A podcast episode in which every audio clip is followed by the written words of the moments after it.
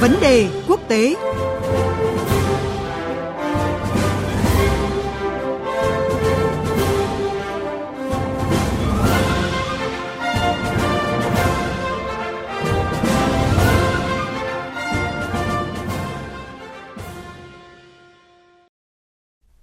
Thưa quý vị và các bạn, Tổng thống Pháp Emmanuel Macron vừa có chuyến thăm 2 ngày tới Nga, Ukraine và thảo luận với Tổng thống Vladimir Putin và Tổng thống Zelensky về cuộc khủng hoảng hiện nay tại Ukraine. Với việc chính quyền của Tổng thống Mỹ Joe Biden thể hiện quan điểm cứng rắn với Nga, còn Tổng thống Nga Vladimir Putin bày tỏ quyết tâm bảo vệ an ninh của Nga, ông Macron đang đặt mình vào vị trí trung tâm của các hoạt động ngoại giao những ngày gần đây với kỳ vọng tìm ra giải pháp lịch sử cho vấn đề Ukraine. Chuyến công du của ông Macron diễn ra trong bối cảnh Nhà Trắng tin rằng Nga đã tập hợp ít nhất 70% lực lượng cần thiết để có thể tiến hành một chiến dịch quân sự lớn vào giữa tháng 2 này. Nhưng theo nhận định của ông Macron, mục tiêu thực sự của Nga không phải là Ukraine mà là làm rõ các quy tắc an toàn với NATO và với EU, một quan điểm táo bạo có thể mở đường cho các hướng đàm phán khả thi cho cuộc khủng hoảng Ukraine hiện nay. Cuộc trao đổi với phóng viên Anh Tú, thường trú Đài Tiếng nói Việt Nam tại Nga, và phóng viên Quang Dũng, thường trú Đài Tiếng nói Việt Nam tại Pháp sẽ phân tích rõ hơn tới quý vị và các bạn về vấn đề này. Xin chào chị Anh Tú và xin chào anh Quang Dũng ạ. Thưa chị Anh Tú, trước khi lên đường tới Nga và Ukraine thì Tổng thống Pháp có cho biết là ông mong muốn tìm kiếm được một cái giải pháp lịch sử cho cuộc khủng hoảng tại Ukraine.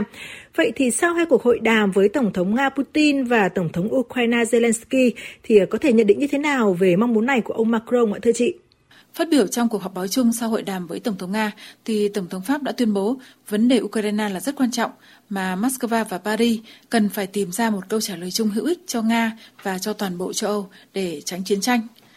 Ông Macron đề xuất nếu các cơ chế và hiệp ước hiện tại không đủ để giải quyết tình hình an ninh,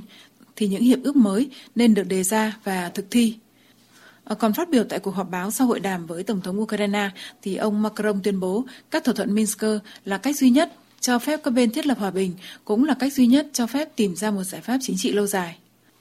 Thưa anh Quang Dũng, Tổng thống Emmanuel Macron từng nhận định cái mục tiêu thực sự của Nga không phải là Ukraine, mà đó là làm rõ cái quy tắc với NATO và Liên minh châu Âu EU. Một cái nhận định được giới chuyên gia đánh giá là táo bạo và có thể mở ra cái hướng tìm giải pháp mới cho vấn đề Ukraine. Vậy thì anh có thể phân tích cụ thể hơn về vấn đề này?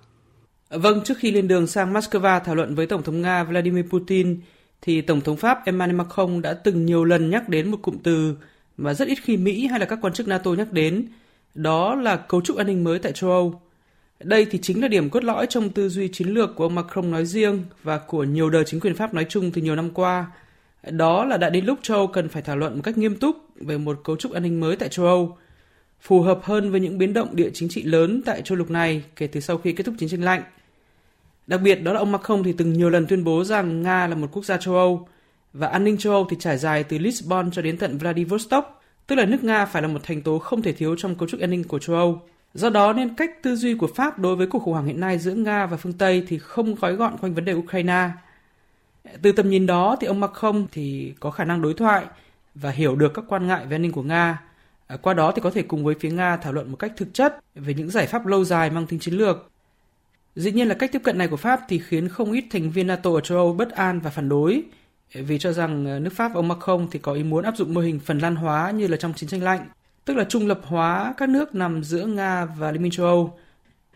Với những cái nỗ lực ngoại giao của Pháp trong thời gian gần đây thì chị Anh Tú và anh Quang Dũng có nhận định như thế nào về vai trò của Pháp trong vấn đề Ukraine? Trước hết là dưới góc độ đánh giá từ phía Nga, thưa chị Anh Tú.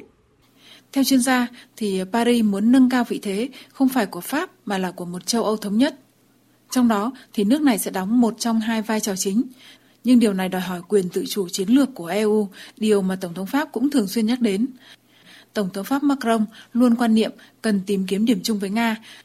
Đáng chú ý là song song với chuyến thăm Moscow của nhà lãnh đạo Pháp, thì Thủ tướng Đức Olaf Scholz vẫn duy trì các cuộc tiếp xúc với Tổng thống Mỹ Biden và nhà lãnh đạo Ukraine Zelensky. Toàn bộ kế hoạch này thì được thiết kế để tìm ra các giải pháp được cả hai bên chấp nhận có thể giúp giảm căng thẳng ở châu Âu. Vậy ý kiến của anh Quang Dũng về vấn đề này như thế nào ạ? Nước Pháp và cá nhân Tổng thống Emmanuel Macron thì đang đóng một vai trò rất tích cực và quan trọng trong cuộc khủng hoảng hiện nay giữa Nga và phương Tây xoay quanh vấn đề Ukraine. Ông Macron thì là nguyên thủ cường quốc phương Tây đầu tiên có cuộc đối thoại trực tiếp với Tổng thống Nga Vladimir Putin kể từ khi cuộc khủng hoảng hiện nay nổ ra từ khoảng gần 2 tháng qua.